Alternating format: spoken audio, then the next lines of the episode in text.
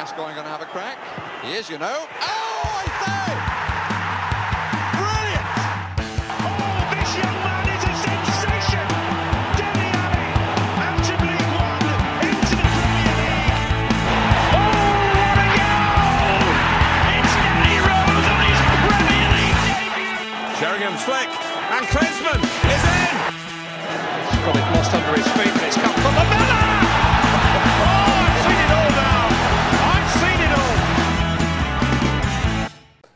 Welcome back to another edition of the internet's most dangerous Tottenham Hotspur podcast. It's Wheeler Dealer Radio. We are here today to talk about the first place Tottenham Hotspur Football Club. It is an exciting day. We, we are here after a 2 0 victory against Manchester City, and I, I can't think of anyone who is more geeked, more zooted for this game than our first than our first uh, panelist. It is Brian Ashlock.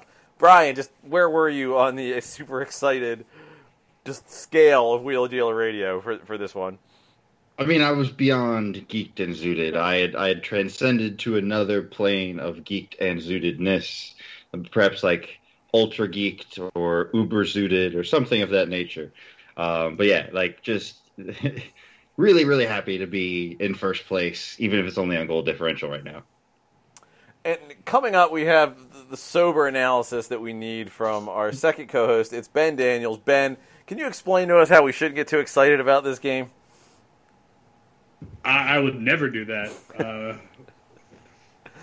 yeah, I mean, some people want to look at this game and say, "Oh, well, look at look at the actual expected goals and uh, see how City had thirty nine thousand shots and we weren't actually that good." But yeah, we we we wrecked them. We we did a job and and and we did it effectively, and that's all I care about today Well, I when we think lose to Chelsea, I will retroactively be very upset about this Man City for, performance and tell you all about how the writing was on the wall for that Chelsea loss. But now, no, now we're great. the the pendulum is a fickle mistress. She surely is. And what's most important is that once again, Jose Mourinho has gotten one over on the bald fraud that is Pep Guardiola.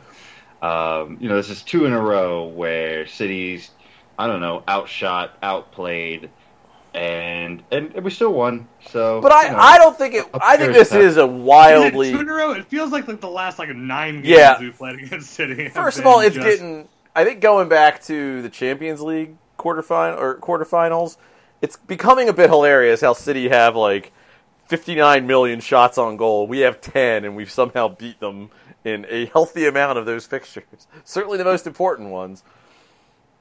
I think though it's worth looking at this because if you go back to the game that we played in, I think earlier in Mourinho's tenure against City, where Bergwijn scored that goal in his debut, it that to me felt like a real sort of that was a robbery. That was a game where we legitimately got outplayed and we somehow, you know, had a decent defensive performance. They had a red card and we just got away with one despite what you might see looking at expected goals, I really think we did outplay City in this game because I think, you know, you look at what Spurs did, and we talked sometimes. We had this conversation ba- back in the Southampton game where it was like, okay, well, did it get lucky? Was it a play? And I don't think you can look at what Spurs did on Sunday or Saturday. What uh, we actually played a game on a Saturday. It's been so long, but I, I don't think you could look at what we did on Saturday and not say that this wasn't a very well executed, calculated strategy that worked to a T.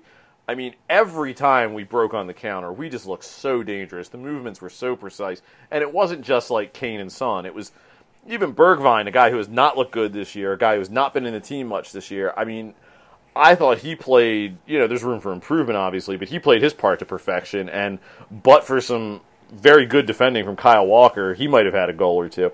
I just thought we executed a plan very well, and I was incredibly impressed by how good we looked on the counter. I mean, those moves were just incredibly fluid. Everyone was firing all cylinders, and they all seemed to be in sync. I was very impressed.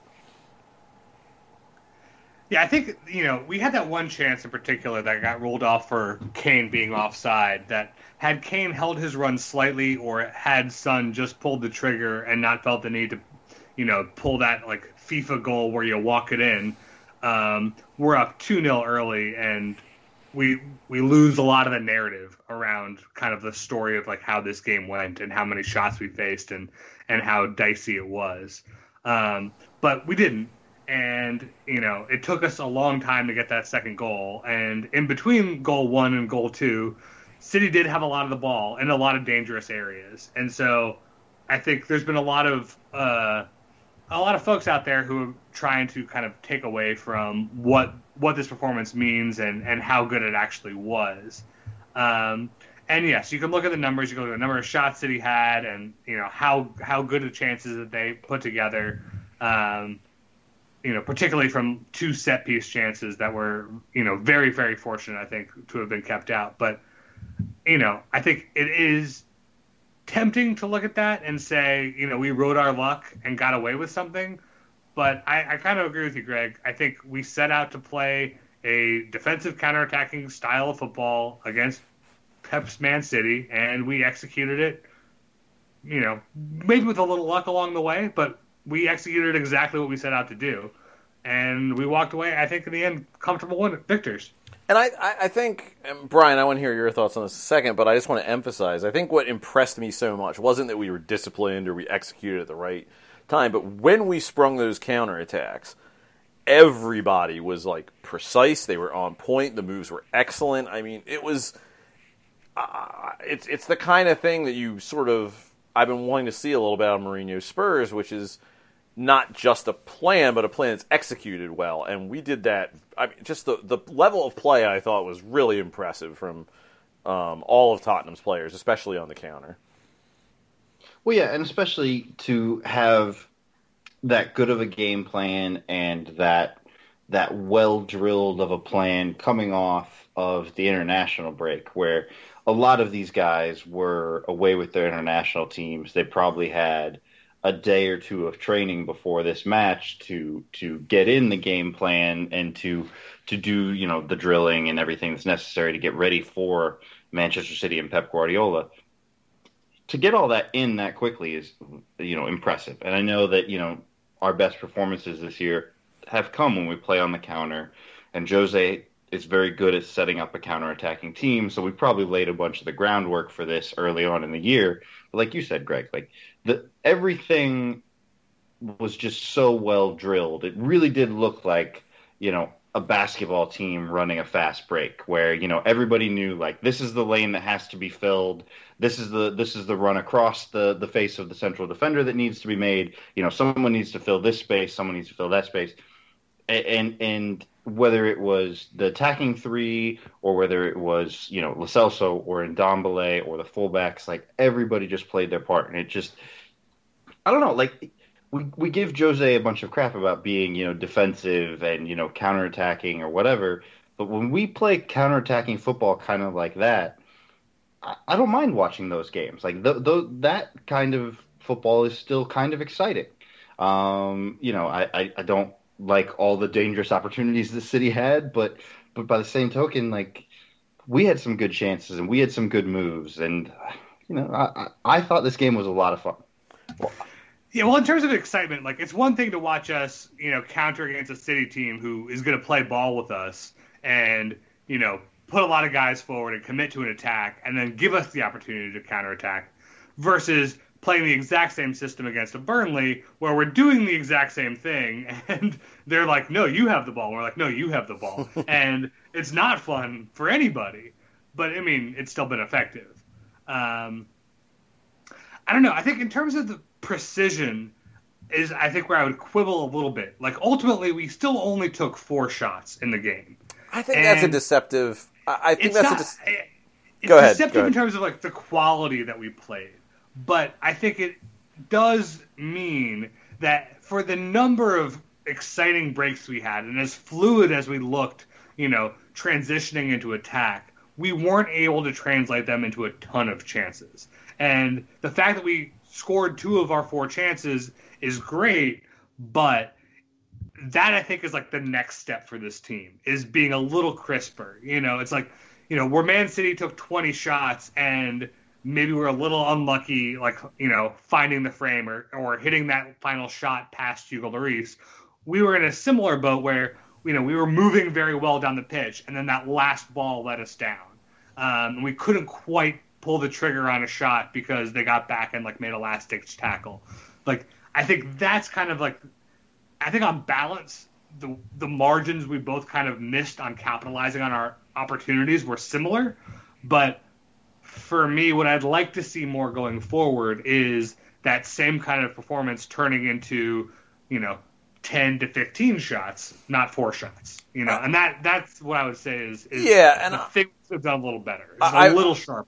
I think that number of four shots is deceptive, and I think you're right. We could we could create more chances, but I think it's worth pointing out that the I thought the best performance the City had in that match was their defensive line, who I thought actually did a fairly respectable job keeping Spurs from not getting more shots off. From not, I mean, the most obvious one, and if you go back and watch it, it's really impressive. Was the sort of keeping Bergwijn from getting when they they, they squared to Bergwijn in the middle of the pitch and.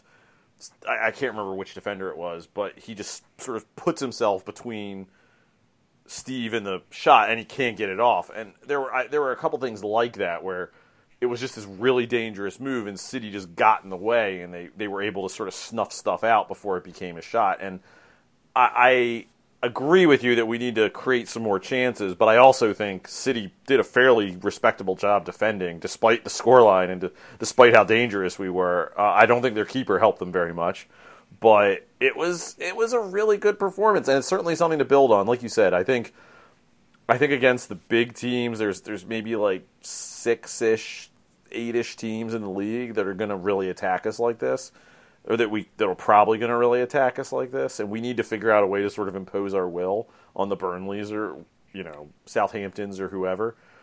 But I don't know. This was really hard. To, I mean, it's just when when when Aurier's having a good game, when Reguilón's running out there like a you know dog chasing a car. I mean, it's you know it, it's a fucking hard team to beat. Yeah, I think the defensive performance is is really something that I think deserves a lot of credit, despite the fact that we conceded, you know, 20 shots from Man City.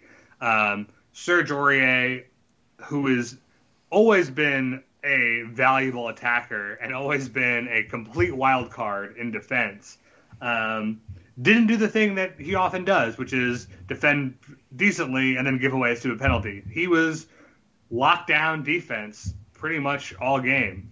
And Reguilón, who is also much more of an attack first kind of fullback, um, you know, got a, an Iberico Hamon today from Jose Mourinho as a reward for not letting Mahrez dribble past him a single time this match. You know, like What- I, everybody really showed out for that game. Reguilón, I want to talk about Reguilón for a second because he, God, he's he's fun to watch. I, I mean, I'm not sure Walker and Rose were that much fun to watch in their prime because he is just all over the pitch, and part of it is he really is like scrambling around like a madman. And he's like losing the ball and running back to get it, and I mean just chasing everyone down. It's he is boy, he's going to be real good in a couple years. He is he is very he is a very dangerous player and you know I, I don't know like are they are they bringing hams into locker rooms in Madrid I don't think so like you know Zidane wouldn't do that you got to stay at Tottenham for that buddy Yeah, and I mean, you know, look, I think the the thing, the only problem I have with Reggie uh, Regulone. We're I tried Americans, we don't right, have to make the effort. Twitter. Uh, the the only, the only quibble I have with him is he did give the ball away Yeah. a couple times that led to dangerous chances. Now, one time he gave the ball away and it led to our second goal. Um, but you know, he he does have that a little issue with ball security, and I would like him to play a little safer sometimes, as opposed to you know taking the Erik Lamela route of dribbling right at a player and seeing what will happen. Um, you know, but for the defensive part of the game, absolutely, he kept Mahrez quiet. He's not necessarily a liability, you know, when he's tracking back, when he's defending. He's good on the ball defending. Uh, but yeah, like I, I just wanted to be a little more secure with the ball, you know, when we're in possession, because if Kevin De Bruyne is on his game a little bit more, or Raheem Sterling is on his game a little bit more, we do get punished on some of those giveaways. This is not related to anything that happened this match, but you guys remember in like I think it was in the first game against City last year, the one with Pochettino that we that we totally stole draw from.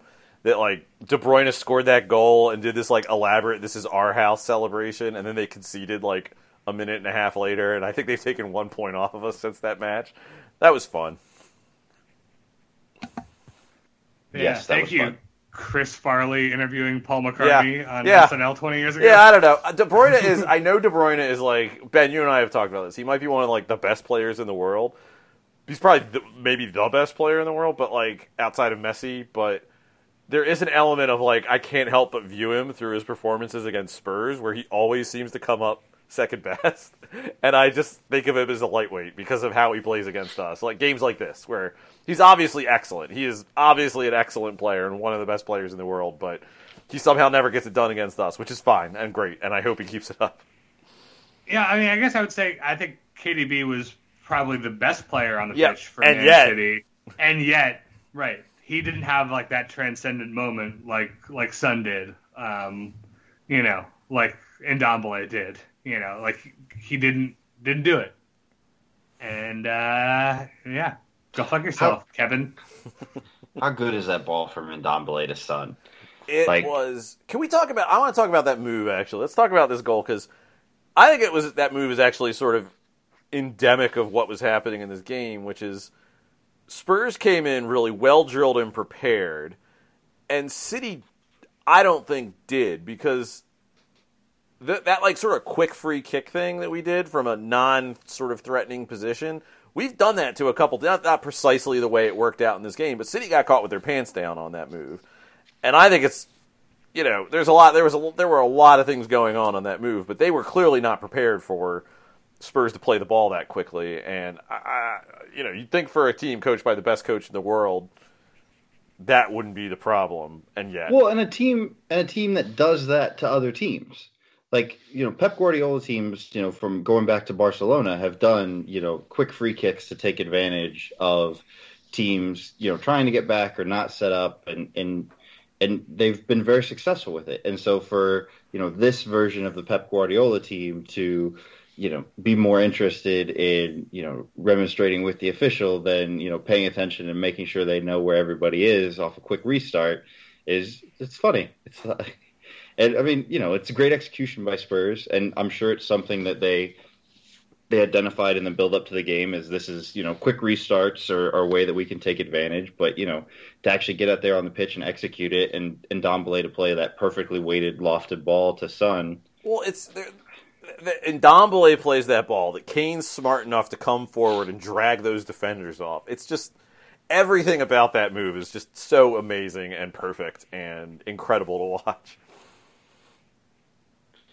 Yeah, that Kane run is, I think, probably a little underappreciated. But you're absolutely right. He he steps forward, you know, five ten yards, and two defenders come with him, and Son just steps into the space, and, and Dombele plays the ball over the top. And uh, I mean, and you know, and the way Son's playing right now, there's no way he's going to miss. But I think honestly, Son doesn't get enough credit because he's playing so well. Like that's a very difficult finish Yep. from not super close with a keeper in his face. You know, Well, no, but that's squeeze what made the in at a finish. tight angle. Like, That's what made the finish. If if, if he's sitting on his line, that's not a t- that that ball doesn't get anywhere close to the back of the net. Yeah, I don't know. I mean, like you know, he'll hit it differently, but like for Yeah. him to like thread that in, like past the keeper into that near post, like that wasn't an easy chance. Like it was a high quality chance given like the state of play around him, but like it still took some work. And Son is just on such fucking fire right now that you're right. Anybody watching it uh, was just like, yeah, that's a goal. You know, like you were celebrating as soon as that pass hit his foot. Yep. You know, even though he still had a lot of work to do. It was it it was the best way I can describe it is it's like it felt like watching the finish of a good wrestling match. You know everything that's about to happen, but it's still super satisfying. It was it was incredible. It was such a good goal. It was ah, I, I fucking love watching. I, I that's probably the most fun I've had watching this team in forever. Maybe maybe the United game rivals it, but I mean th- this was such a fun game to watch out of this Tottenham team. I think the United game was was fun in a different way because that that was a performance where we were just you know better all across the pitch. This was just a performance where you know you had two teams that were playing at about the same level and we were just doing better. That makes sense. I, I um, want to I want to talk about. I think this is a good opportunity to talk about Ndombele because he is not, you know, whatever. It looks like they've squashed whatever beef they've had. He's a regular member of the team, and he's just doing shit like this every week. It's uh, Ben. What makes Ndombele so good in this team? I, I mean, we've all talked about what we liked about him at Lyon, but in the way he's playing this year at Spurs, what makes Ndombele such a good player? I mean, I think it's two things. First is that he is the most press resistant motherfucker I have ever seen. And that includes Musa Dembele, who was the most press resistant motherfucker I'd ever seen until now. Like, he just, you just don't take the ball off of him. Like, you can play him a pass out of the back under any number of, of guys on his back, and he will find a way to make something happen from it. Like, he might turn the ball over with, like, a loose pass or whatever, but he's you're not like picking his pocket. Like it just doesn't really happen. He it feels like a cheat code playing a video game. It's just he can no matter who is on him in midfield, he is going to take that ball and turn that into more advantageous possession. And then the second thing is is once he does break that press, he does things that are just ridiculous. Like defies the laws of physics, ridiculous. You know, he will find passes and angles and and play balls that you know su- surprise you the viewer you know i think there's a lot of times you're watching a game where you can see like a really good pass and like kind of hope to see that pass get made Like And Kane's pass to Lo Celso for the goal. Right. It's like you're like you're like, oh come on, ho- I hope you see that run. It's a super good run. Like that's the pass, and he makes it. and You're like, yes. And Domblay does shit that you're like, oh my god, wait, what? Who? I didn't even know he was on the screen, let alone a viable passing option in behind the defense. You know, like that's the shit that Ndombele does. That is that is incredible. Is he just makes shit happen that you were just never expecting.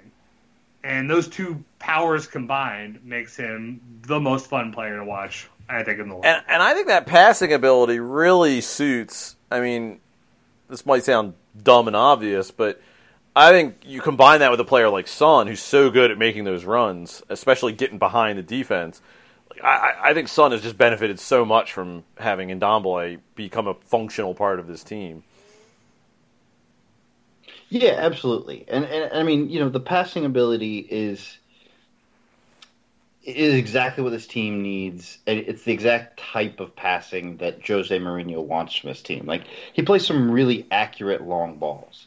Um, you know, if he's not doing like really super intricate stuff around the edge of the box, like he's playing these, you know, long through balls, these lofted through balls, and and and like you said, Greg, you know, he he's got players like Son, like Bergwijn, who are willing runners and who are making intelligent moves to get on the end of these passes, and he it, it's absolutely perfect for what this team is right now, and and what we need to do to be successful in the league this year. And I think he also just he suits that counterattack so well because it's not just that he makes the pass, but he makes it so quickly without really thinking. It's like I, I feel like Eriksen was a guy who sometimes would make that like cute back heel or like clever one touch pass, but a lot of it was just was more more deliberative, more he takes the ball, he surveys the pitch, and he makes the pass and like moves the play forward. Which is, and Lo Dombley Celso, I think, does does a little bit of that. Lo Celso is much more that type of midfielder. Right. And then Domblay is just like he just turns like he'll have a guy in his back and then all of a sudden the ball will be at Son's feet thirty yards forward. Like it's just so quick. And it helps. It feels our very ability- instinctive. Yeah. And like you know, when we're playing this like kind of quick transition attack, having a guy who can turn a ball from something that looks like about to be a turnover into a dangerous scoring opportunity is is invaluable. I'll tell you the thing. I mean, the sort of Hollywood passes are obviously the most exciting part of his game, but the the thing that kept occurring to me in that game because you know we're dealing with City's attack and there was about twenty or thirty minutes where City was really pouring it on, but you know we'd pass it out of defense and it would go to him. And you know, over the years, we've had the ball go into Winks, Sissoko, you know, all these sort of clowns. And I just remember thinking, like, it's so comforting because it's like he might turn it over, but he's not going to lose possession like receiving the ball like some other guys we have would. Like, you know, he either takes it and runs and resists the press, or he gets it out of there very quickly, whether it's back into the defense or up the pitch for an attack. But he just doesn't get caught out in the way that some of the other midfielders on our team that we've been accustomed to watching get caught out. And it's just, I don't. It's I'm so happy that he is. You know, I probably didn't deserve to be in the doghouse, but however we got here, it, that he's out of it, I'm very happy with. Yeah, I mean, the only thing left to say is, boy, you can't wait until he and Lo Celso get on the pitch and I, together. And I know we say this every week. You know, it is very nice to be able to take off Ndombele at like the 65th minute and bring on the fresh legs of Lo Celso, who's going to do 80% of what Ndombele does, and then another 20% of different things that are also really good. Like, it does mean that like we can go a full 90 minutes uh, at like top gear, even if that gear is slightly different than the gear we've been playing at before. Um, but like God, like because they don't overlap completely, like there's just Yeah, it's just I don't know. imagine, like imagine. we're never gonna get it, and I'm just gonna dream about it forever. And like Well, I we talked earlier. I mean, we've talked in previous weeks. We talked earlier tonight about like Spurs finding a way to sort of impose themselves on lesser teams and maintaining possession. And I, that's I think that's Lo Celso, or at least I think Lo Celso is a big part of that. Like I think he's a guy who can actually help Spurs do that. And I think the fact that he's missed so much of the year has been one of the reasons that we've been a little shaky in doing that. Yeah, and I mean, we've talked before on the show about how very little Sissoko offers in that type of game. You know, Sissoko in this match I thought was fine. And, you know, this is a match that kind of suits him where he has to do, you know, some defensive covering, you know, his, you know, his movement, his energy is, is, you know, vital for covering all over the pitch. And so, like, this performance was fine from him. I don't have, like, a lot of issues with the way he played. Um, but, you know, like, like Ben pointed out, like, what do we do against a Burnley? Like, having Sissoko out there against Burnley is less necessary, less interesting, and ultimately doesn't help us get you know, control of the game doesn't help us impose ourselves, doesn't help us, you know, win comfortably in those matches. And so, you know, you, I think when we see Lo Celso and Ndombele, it'll be situational and it'll be in one of those matches like that. It'll be a match against a West Brom, against a Burnley, some match where we know they're going to be bunkered and we need to impose ourselves on the game.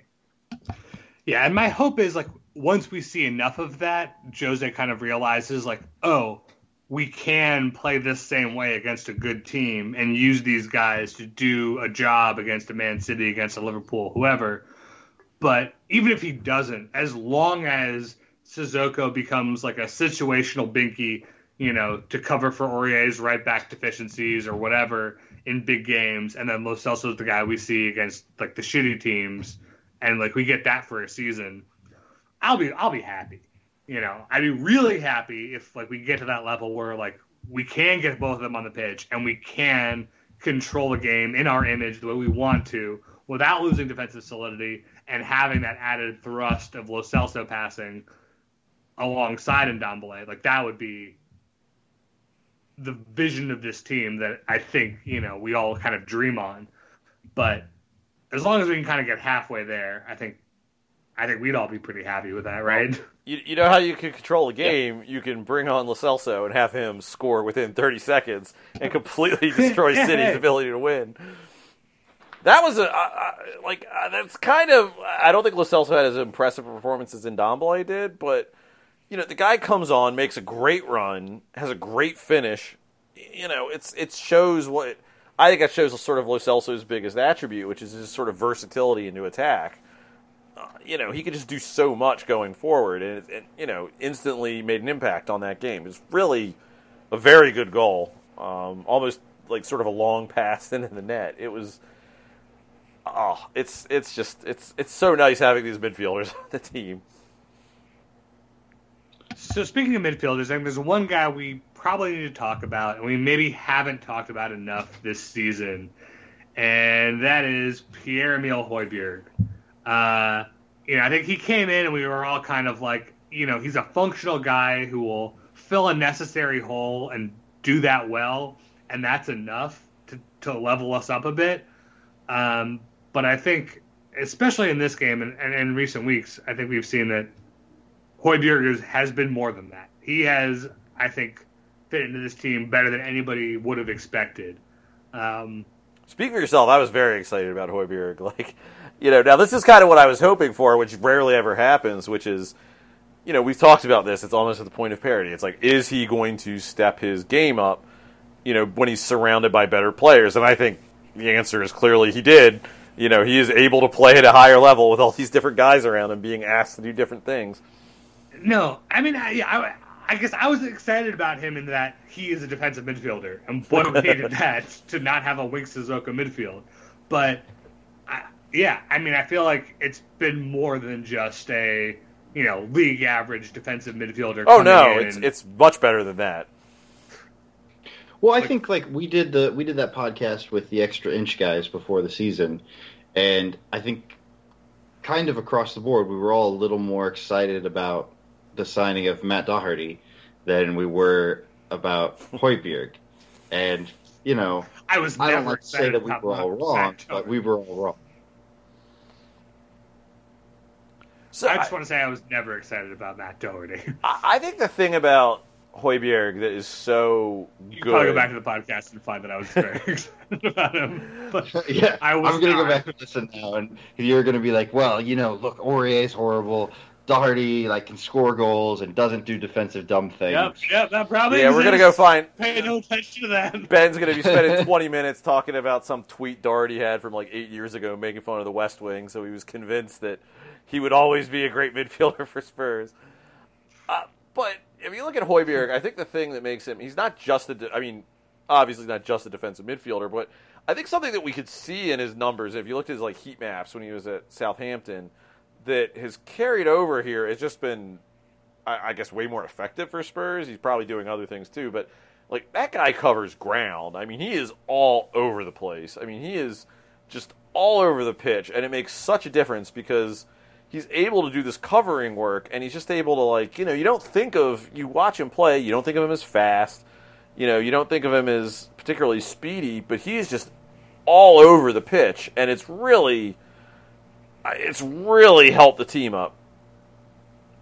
Yeah, I mean it's interesting because you talk about like a player like Sissoko, where you highlight, you know, his athleticism, his engine, and his ability to cover all over the pitch, and the the exact same thing is true of Højbjerg. Except And he can play yeah, well. except you know the the actual you know the the end result is is usually much better.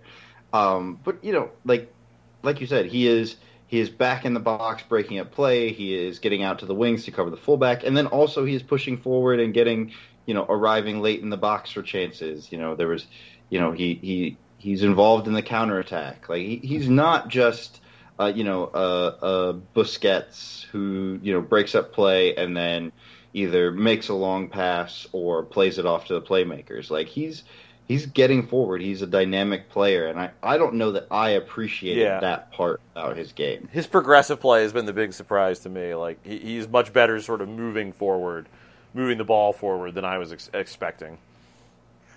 Yeah, I think part of it is like at Southampton, he just had to do so much, and that meant he just was doing a lot of things not really optimal. You know, it was like he was having to be the guy who played all of those Ndombele passes for the team that he's not actually like great at. Um, you know, he had to be the guy doing all of the defensive covering in midfield. He was just asked to do a lot, and I think as a result, you know, was only like pretty good and like, yeah, above average maybe at those things. But I think giving him like kind of a limited role that he's been given allows him to do the things that he's asked to do primarily. Really, he does a really really good job at that. And then everything else he does is kind of a bonus. Like when he has when he does make a, a, a good incisive progressive pass, it's it's a deliberate. Oh, I see an opportunity. I'm going to make this pass. Not I'm the guy who has to make these passes for my team, so I'm going to force it a little bit. And I think he has that kind of mental wherewithal to see I have an opportunity, I'm going to do it, rather than and if I don't, I'm going to make that that safe pass. Or if I see an opportunity to break forward and like contribute in the final third, I'm going to I'm going to take that, you know. And having the players around him and the role that he has has just, I, I think, just brought out so much more of of his game that was, I think, kind of hidden by him having to do more than he he really should be asked to do. Right. Uh, and I mean, look, he's just he he's been vital. We've talked about it before. Like he gives us that platform that Jose needs to build the rest of the midfield. Like he his ability to play in midfield is the reason why you know Tanguy and Ndombele is freed up to do more stuff as a, as like a number ten. He's the reason why you know we can carry a player like a Moussa Sissoko in our starting eleven and not have it break the rest of the team. Like like he gives us such solidity. Um, and that part is just invaluable to this team this year. Yeah, I mean, I think you know Kane and Son have been very much the story of the season because they've been just so good going forward, and like I, I don't want to diminish that at all, but to me, Højbjerg is is the player of the season. Is He's the- he he's is the guy we've been- that holds it all together. He's the guy we've been crying out for for you know however many years now. We've since Dembele really fell apart. You know we've needed someone who can do some of those things in midfield. I mean they're they're very different players, but someone who creates that sort of sturdy foundation in our midfield, and we've been missing that for so long. And we finally found it. Too late for you know Mauricio, unfortunately, but we finally got there. Yeah, I, and I, and I'm so so glad, I guess, to see us make a signing that surprises me. Honestly, like I I have been very kind of sour about our recruitment and and seeing like some of the signings that we we've made in recent years. You know, Vinicius has done way less, but is a signing I'm way more excited about in terms of like how young he is, what he's done, whatever you know, Doherty and Hart on the other end are guys from like these are really old guys who were never that good in recent years. I mean, Hart was good once upon a time. Um, I don't think they really fit. And Højbjerg was this weird question mark. It's like he's like 25, 26 years old. He's been okay at Southampton. He was like hot shit Yeah. at Bayern when in his youth, like and then they year- let him go. years ago. Right. It's like so. I, I'm very excited to have been proven wrong about a guy like this. More than I like. Bergwijn is a guy that I was like super excited about. He profiled super super well statistically. He had a really good seasons in in the Eredivisie. Like, you know, he's an exciting attacking player, and eh, that hasn't necessarily been great.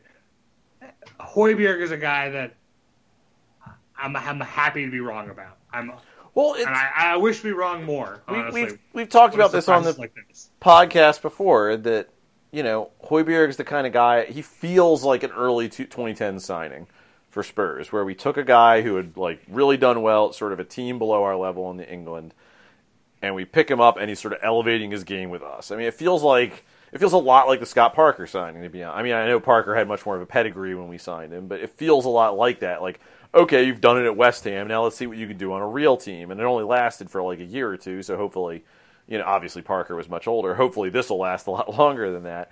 But it's the kind of thing that we used to do, and it's it's admittedly harder to do because of our profile. It's harder to sort of take chances on these guys or give them the opportunity to grow into the team because now Spurs are a team that's making Champions League finals and theoretically challenging for the league and all this other stuff.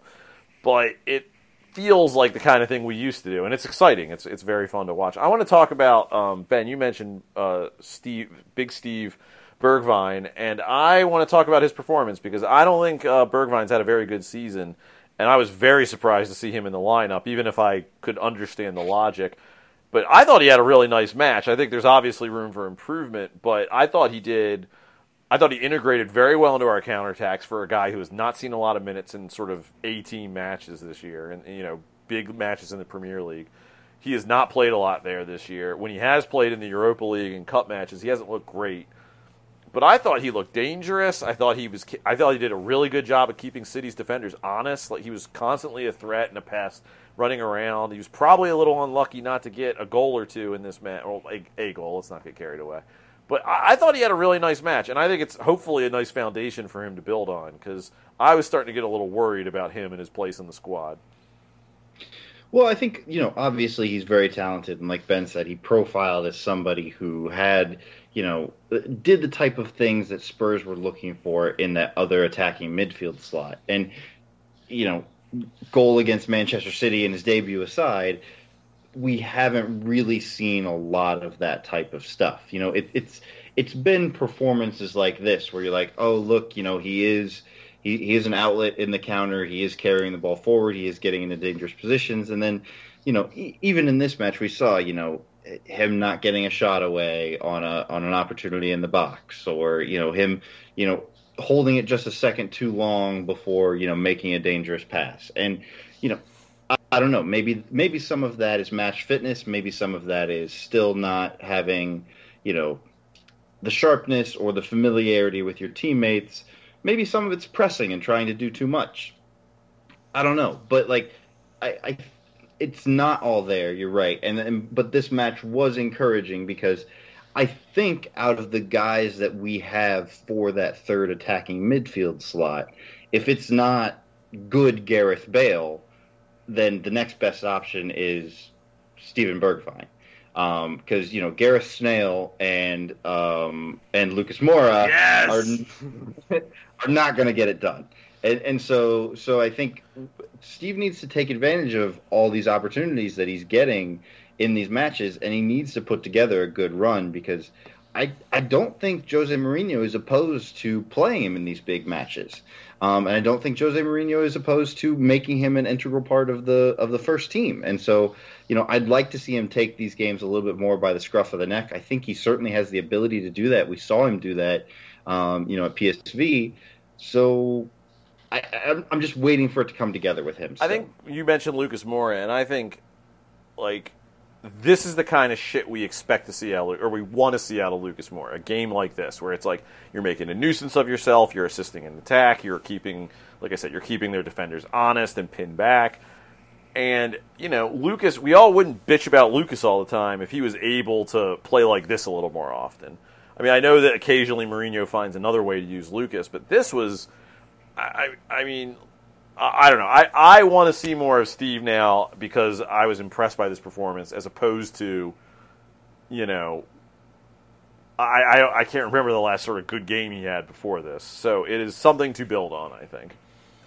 I mean, I will be honest. I think if Lucas Moura had this had played this match and played the exact same game that Bergwijn did, I would have been salty about Lucas Moura. Yeah, well, that's just Um, because you hate Lucas but- Moura. No, no, no.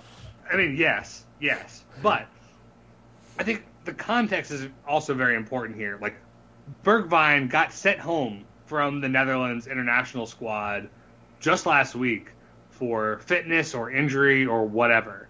Um, and so, like, you know, the, a that context is okay. Maybe he's not at full fitness, It- and in, in light of that, it was surprising that he even got the start.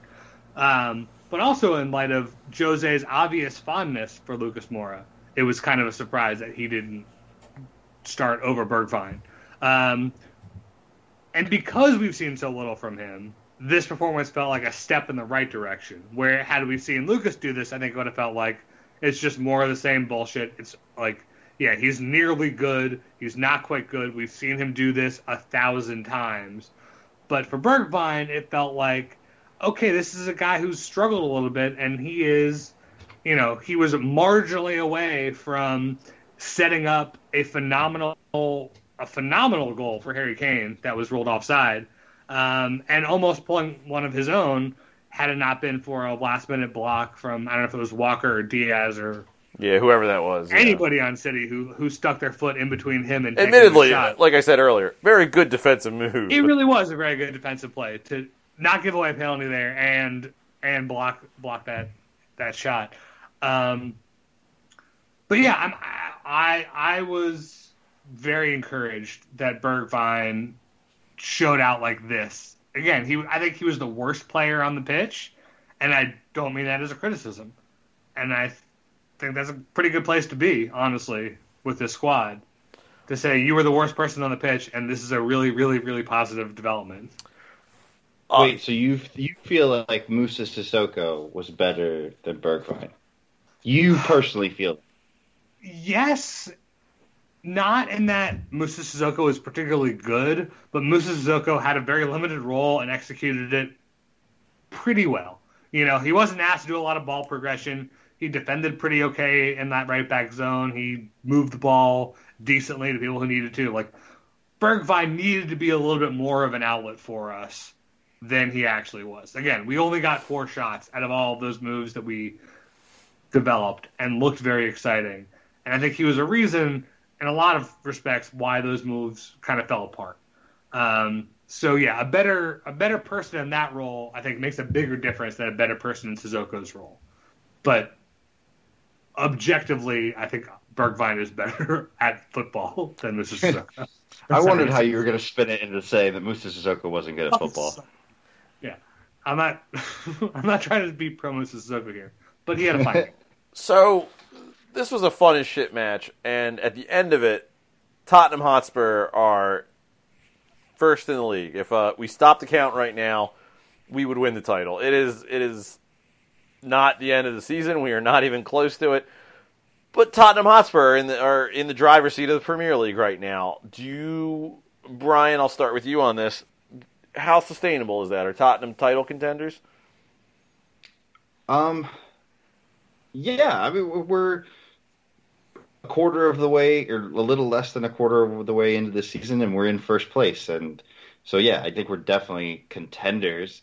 Um, in terms of sustainability, honestly, it really kind of, I think it really, really depends on how long we're going to be without Toby Alderweireld.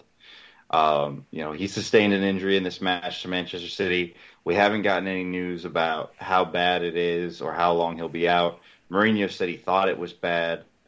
Um, you know, we've talked about what a difference Alderweireld makes to the defense, and you know, our options are, um, you know, Davinson Sanchez or you know Joe Rodon or um, uh, Jeff Tanganga. None of those are, you know, each of them have their merits, but none of those guys are Toby Alderweireld. So, you know, especially right now with the next run of fixtures that we've got, you know, with Chelsea. Um, you know, with the matches against Leicester coming up, you know, we, we are playing. You've had some tricky mid-table direct- fixtures, like uh, we play Arsenal in a few weeks. Yeah, yeah, we do play some mid-table teams that might cause problems. Uh, but you know, you know, like uh, this run right now, where we are playing, you know, our direct rivals for you know Champions League places for the top four, uh, for, for for the title, um, and to not have Alderweireld for this run is is going to be hard. And, and it's different where if you're missing him for matches against you know West Brom, Burnley, West Ham, um, but you know we've got Chelsea, uh, Liverpool, Leicester, you know, all in the the next what five or six league games, and and to not be without your best defender for those is is is less than ideal. But all that being said, I, I think we're in this, and you know we have every opportunity in the next few games to make this kind of our own. You know, a win against Chelsea, a win against Liverpool. Um, you know, we can start putting ourselves, you know, putting space between us and those teams, and and I, you know, that was what Leicester did that season that that that they won the title is they put enough distance between themselves and the chasing pack early on and, and you know Spurs never could quite close the gap to you know less than what seven points or six points. And I think that's kind of if if Spurs are going to win the league, I don't feel like it's going to be one of those dogfight come down to the last day of the season type things. Like we need to have it wrapped up by you know match day thirty five or thirty four. Boy, I, I just Well, that's never gonna happen. And so we will never win the league. I, I think so much of it to me depends on Liverpool, which I mean, what was I found really concerning this past weekend was they had a heavily injured team that beat the shit out of, admittedly, another heavily injured team in Leicester. I like part of the reason it's title race right now is Liverpool doesn't look like they're going to be on that historic. Let's let's get hundred points. You know, Liverpool and City just aren't on that kind of pace this year. Now it looks like we've put sort of enough breathing room between us and City there, where it'll be hard for them to catch up. But you know, it's just I know Liverpool didn't play well at the end of last season, which you know that could be the restart. That could be, you know, just them complacent. That could be a lot of things. It could be them actually having problems. But you know, they've had a lot of hiccups early this season, and I think that's going to need to continue to some extent because they they have just been such a dominant team over the last few years. You know, I just worry about our ability to sort of get into a shootout with them. Uh, you know, down the line, and you know, I, I think it will be tight if we end up winning the league. Um, but I would say this: if it's not going to be Liverpool, if it's not going to, if Liverpool and City aren't going to run away with the league, I think there is, you know, maybe more so than Chelsea. I think where Spurs are very well suited to take advantage of that. Yeah, I mean it's definitely not a case where we're like the obvious title favorites that we're so good that like no one's going to touch us. It's a question of uh, how bad is everybody else, and how much can we maintain this level we've kind of been a little lucky to, to get to so far. Uh, You say that Yeah. if we were truly lucky, we'd be like six points clear of Liverpool right now. I know, absolutely, absolutely right. I mean, we are a worldie from Lanzini against West Ham and a calamitous handball goal against Newcastle away from being, I think, four points clear at the top of the table. Uh, and we're not. So, yeah, we haven't been as lucky as maybe Liverpool were last year when they won their very fortunate Premier League title. Um, but we're still we've still been like a little lucky. Like as good as we were against Man City, you know, they did have a goal ruled out by VAR, who was our, our best friend against Man City. You know, it, the game could have gone another direction. Um, so, yeah, I, I think it's it all comes down to how fragile are the other teams, and Liverpool doing well while desperately injured is not a great sign for us. Um, I'd like to see them not put three past one of the other better teams in the league, um, just by missing some of their best players. Um, after Mohamed Salah like coughed COVID particles into his friend's face in a at a at a wedding a week ago, but Liverpool Football Club is the only place where herd immunity is actually going to work out. but uh, I mean like we're in it. We're definitely in it.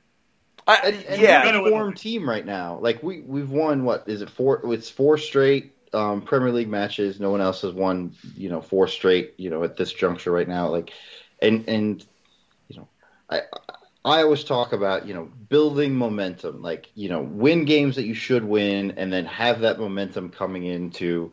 Um, you know the, your match, your more difficult matches, and that's really what we did. We had this run of four league games where we took nine points out of a possible 12, or excuse me, we took 10 points out of a possible 12, and then we came into uh, the city match, you know, pretty healthy.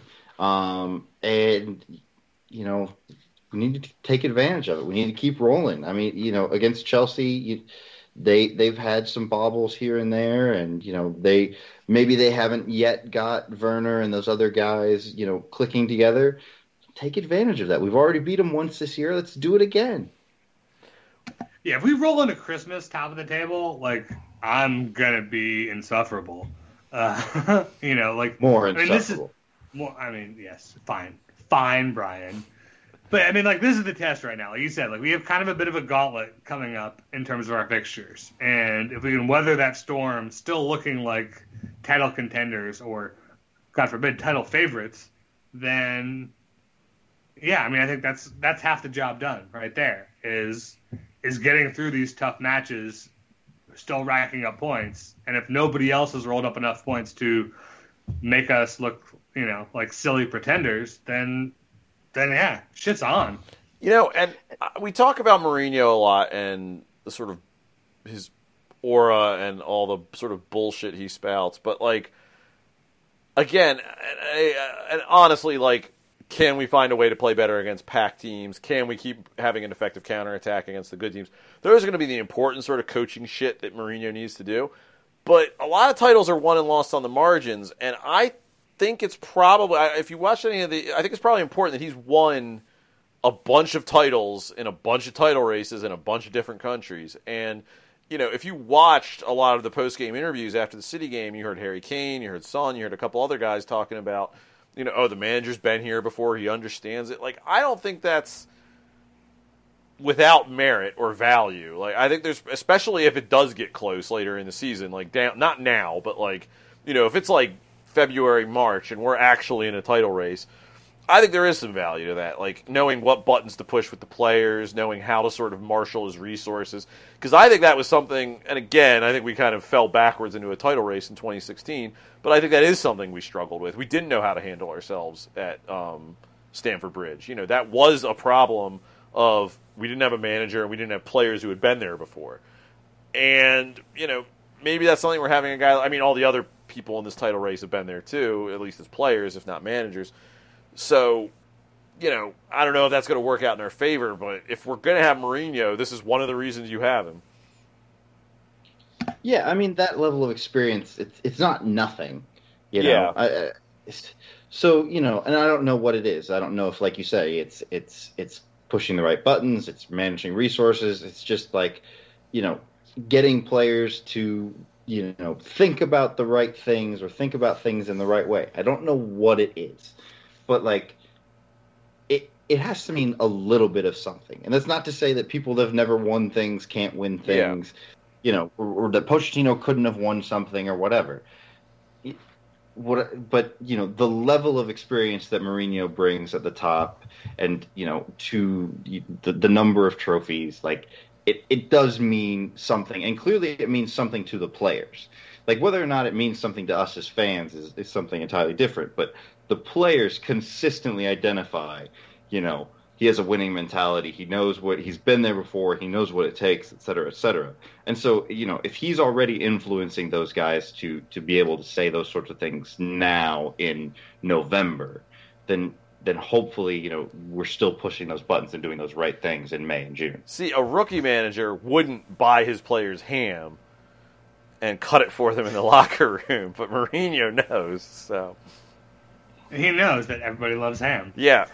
But I mean, like, you know, you look at Claudio Ranieri's Leicester, and it's like that's a guy who was laughed at at Chelsea, and he won the league. You're absolutely right. Uh, You know, but I do think in this situation especially, it's it's value, like you said, value on the margins, where it's not going to be the difference, like his winning mentality, whatever that Yeah, yeah, fucking yeah. means. is to be the difference between us being a title winner and finishing like sixth. It's going to be the thing that like maybe gets us that extra point or extra two points in a in a game that is looking like a draw late in the season because Jose has convinced this team that he is a fucking magic magician who wins titles, and they believe that, and they're going to go out and win that game that they might not otherwise win. Like that's kind of where that value really comes in. And in this season in particular, really looks like it's shaping up to be a very close title finish. Well, I- I mean, maybe we just fall apart in the next few weeks and Liverpool runs away with it. Like that's the other scenario. But if it doesn't, if we're actually still having this conversation in April and May, you know, that's the world we're probably living in. And that's the world where a Jose Mourinho's experience winning titles is really going to come into play. Well, I think one really interesting thing, and this is all sort of supposition, but it is sort of widely, at least amongst the tactics people I read, it's sort of widely sort of supposed that a lot of what Spurs are doing this year are dealing with a fixture list by playing in a certain style that sort of saves legs. Now, maybe that's reading too much into things, but I would think it's very funny if Jose Mourinho, who all of us, including everyone on this podcast, thought had lost a step in recent years, is the one major coach who sort of gamed out how to deal with this sort of bizarre COVID season. Because I think a big problem that I think we saw it this week. I think a bit because I think City absolutely ran out of gas in like the 60th minute.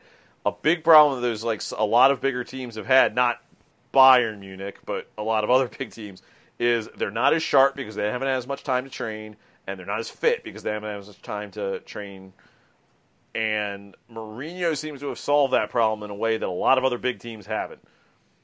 I mean, I will less charitably say I don't think that Jose Mourinho solved the problem Well- so much as the way Jose Mourinho always plays is very well suited to the problem at hand. But Perhaps, but I- yeah, it would just be funny. In a way, you could argue that that is solving the problem. Yeah, yeah, yeah. But I, I'm not. I guess I'm saying is I don't think Jose Mourinho looked at COVID and was like, "Aha, I'm going to stroke my No, long white I- but I wizard think he might have looked at his and come fixture up with a genius plan." And so instead, I think it's more like the thing I'm doing, which is sit deep and counter, saves a lot of legs, allows me to play. You know, we have a big squad. It allows us to kind of just keep trucking along I, I in a don't way think, that is very well suited. I think there's a cha- I, I think there's a reasonable possibility he looked at his fixture list and made a decision to play in a certain way.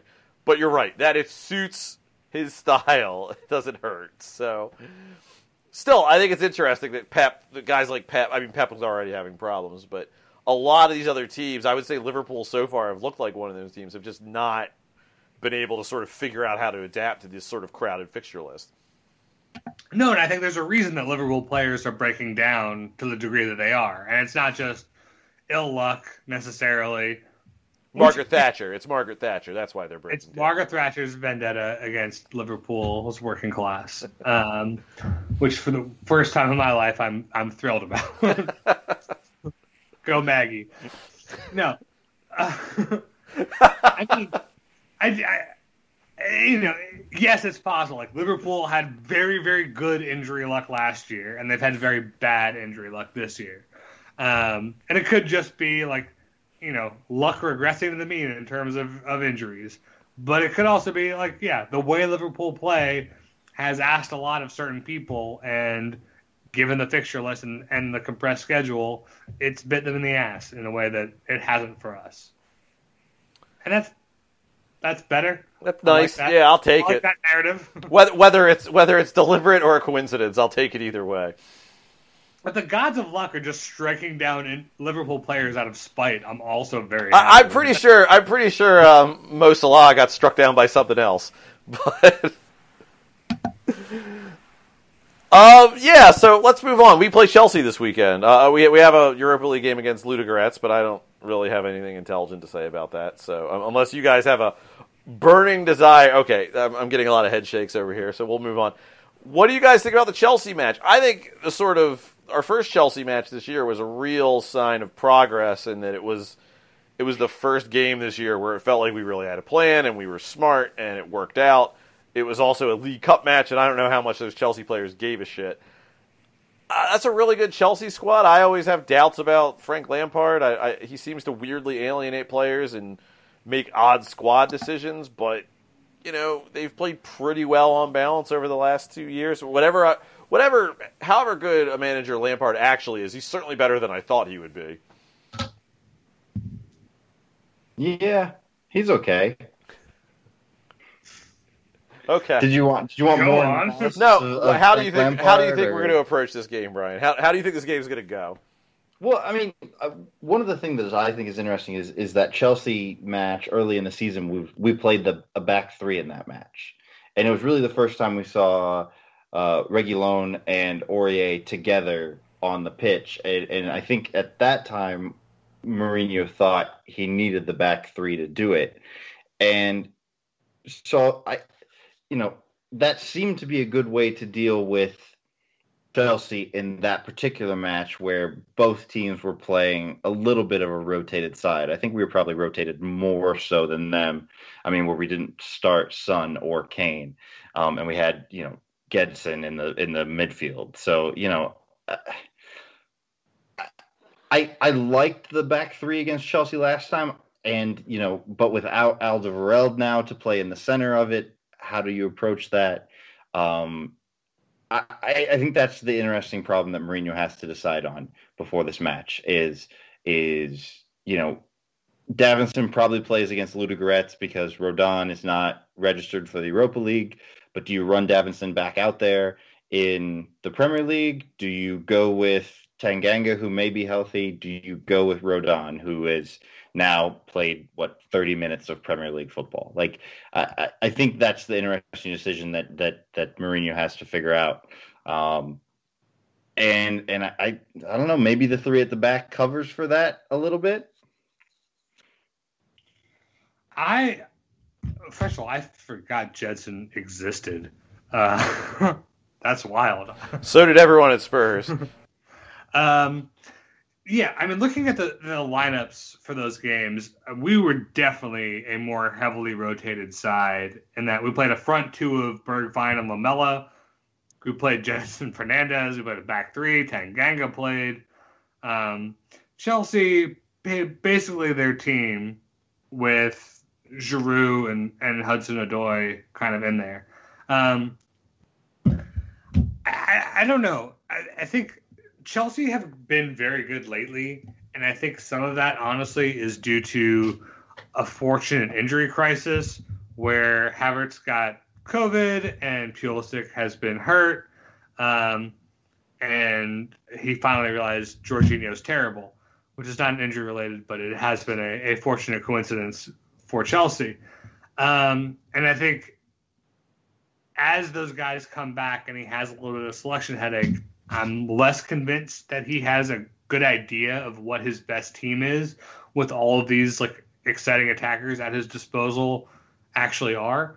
Um, so I'm I, I, a I'm not sure what Chelsea's going to do for this match. Um, you know, pro- probably they should just roll out what's been winning for them the last couple games. Um, but I don't know if if Kai Havertz is suddenly like healthy from COVID how do you not put him in your team? You know, um, and that may be disruptive in a way that maybe is beneficial for us. Um, but I think, I think if we kind of approach this the exact same way we approached the Man City game and not let them, you know, have the ball in space against us and force them to break us down I don't know that they're equipped to do that. Um, you know, Ziyech is, right now is is the guy who is their their creative string puller.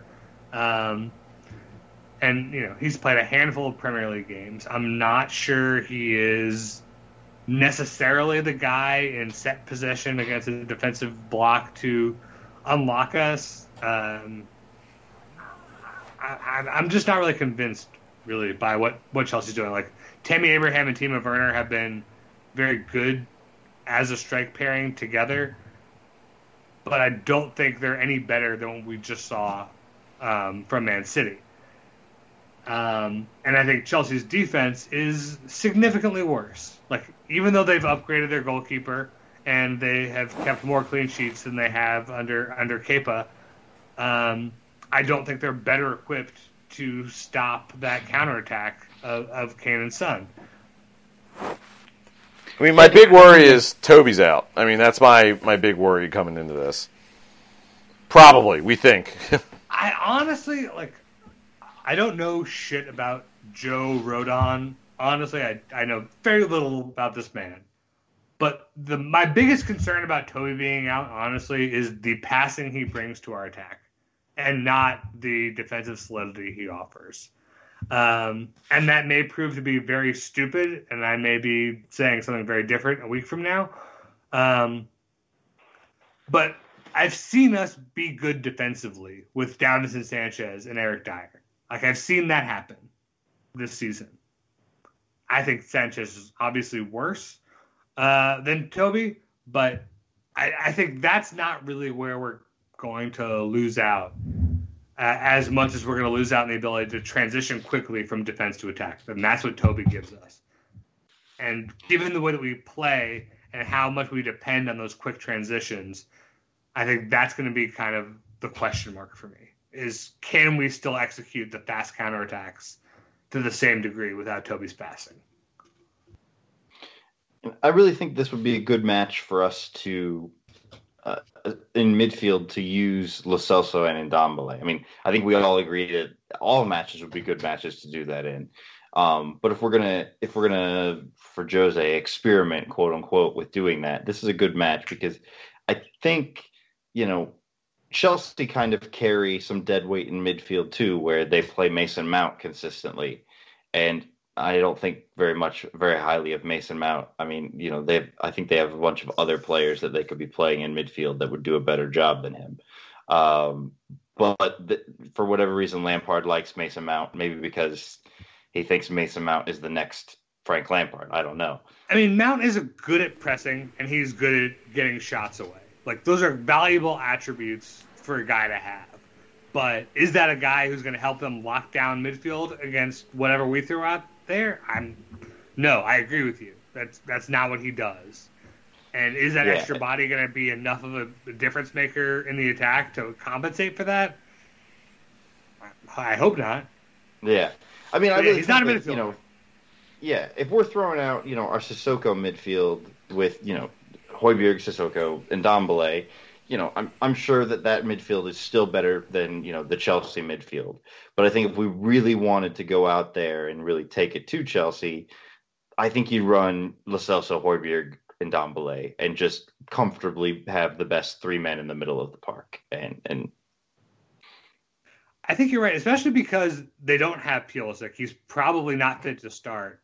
You know, so you're not going to have like very vulnerable fullback situations where, you know, they're going to be putting Aurier under a lot of pressure down that flank because, I mean, Tino Timo Werner is going to probably play out wide, and he's basically wants to be a striker. Like he's going to come in wide and and and and try and get in the box and try and try and score. He's not a guy who's going to try to like break down Aurier on the wing and like put in clever passes and, and cross the ball. So we don't need that Sissoko handcuff that we're so used to using to protect us down that side. It's really, I think you're right, an opportunity to exploit their weaker midfield and like impose our game on Chelsea. Do we think we'll do it, Brian? Do you think he's going to start? No. No, no, I have no, I have no faith that that'll happen. I and I think especially if you are coming into this match where you're unsure about your central defensive partnership, that it make it would make sense in Jose's mind to play a someone who he views as a more defensive oriented midfielder. Yeah, it seems like he'll be more conservative, knowing how, how fragile he might be because of Toby, which I think is a mistake. But I think it's not enough of a mistake that means we're going to lose. Well, we will find out on Sunday. So uh, let's wrap it up for today. Uh, ben, where can people find you on the internet? Uh, you can find me on Twitter at Comrade U Spurs. Brian. Uh, you can find me also on Twitter at Brian underscore Ashlock. That is Brian with a Y. You can find me on Twitter at skipjack0079. Don't forget to follow our new Twitter account for our podcast at WDR Podcast. That says in Wheeler Dealer Radio Podcast. And don't forget to leave a five star review on iTunes. One of these days, I will remember to do this at the beginning of the show and not the end of it. But for now, uh, this is for all you loyal listeners who made it this far. If you're actually hearing this, I think you're legally obligated to leave us a five star review. So for Ben, for Brian, for uh, Brett Rainbow, of course, I've been your host, Greg. Come on, you Spurs.